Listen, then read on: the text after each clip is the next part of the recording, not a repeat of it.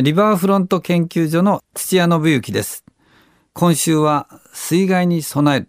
安全にどう避難したらいいかということを中心にお話ししたいと思います。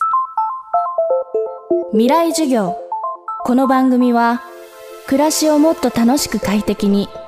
川口義賢がお送りします。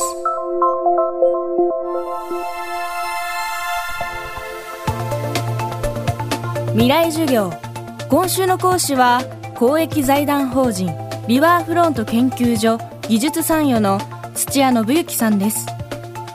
今週はまちづくりや河川事業のスペシャリストで大雨や台風による水害対策の専門家でもある土屋さんに首都東京における水害への備えについて伺っています。大雨や台風の際には大きな水害をもたらす東京の河川。でもそれは肥沃な大地を形成する自然の恵みでもありました。未来授業3時間目。テーマは水の都東京の地形。東京は大きく分けて山手と下町っていうふうに分かれます。東京に多くの河川が流れていて昔は利根川っていう川も東京湾に注いでいたんですね。それは400年前に徳川家康が銚子の方に付け替えたので、まあ、大きな川としては江戸川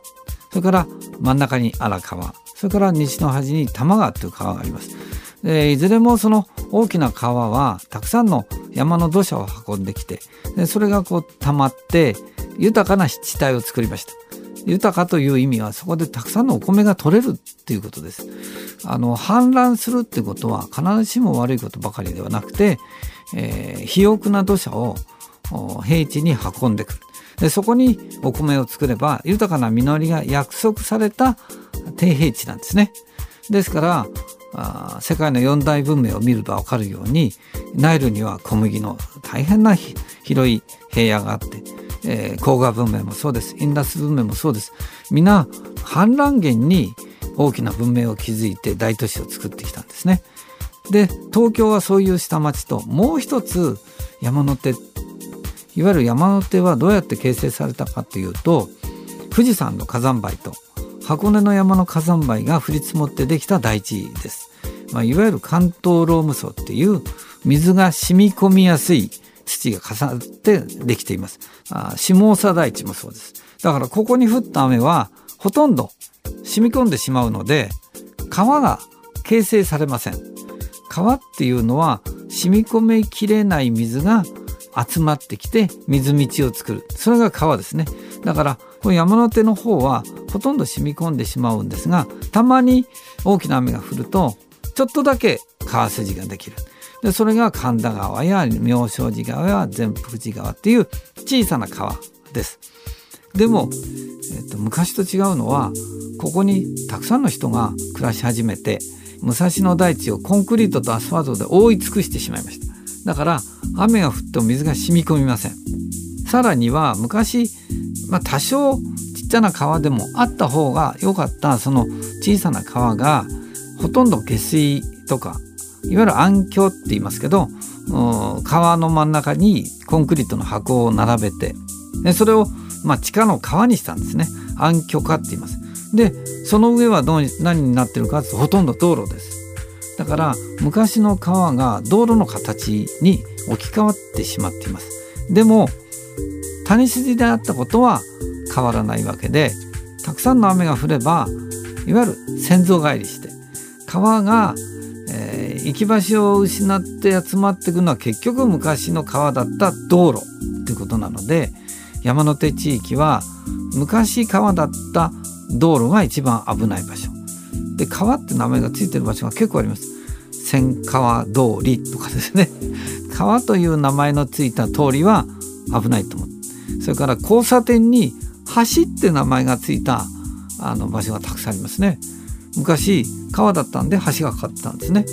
地名として今は橋もないのに橋って書いてある場所。こういう場所はあの山手地域では危ない場所っていうふうに思っていただいて、えー、東京は下町も大きな雨が降ればゼロメタ地帯を中心にえー、大きな洪水が来ます。高潮が来た時は海の水がやってきます。で山手地域はもう昔川だったところを中心にゲリラ豪雨みたいなものが降ればあっという間に先祖返りして川に戻ってしまうということでそういう地形の歴史を知っていただいて今その地形の歴史がどのような使われ方をしているのかっていうのをちょっと見ていただいて備えていただきたいなと。でその道しるべになるのがやはりハザードマップです。川だったとこが低い場所でハザードマップを見ると青く塗ってあります。だこれは要注意の場所っていうふうに思っていただいて、えー、山手地域のハザードマップもきちんと見れば危ない場所がちゃんと示してあるっていうふうに、えー、見ていただきたいと思います。未来授業今週の講師はリバーフロント研究所土屋信之さん今日は水の都東京の地形でした土屋さんのお話は著書首都水没でも読むことができます。また、7月下旬には新書水害列島も発売になります。未来授業、明日も土屋信之さんの授業をお届けします。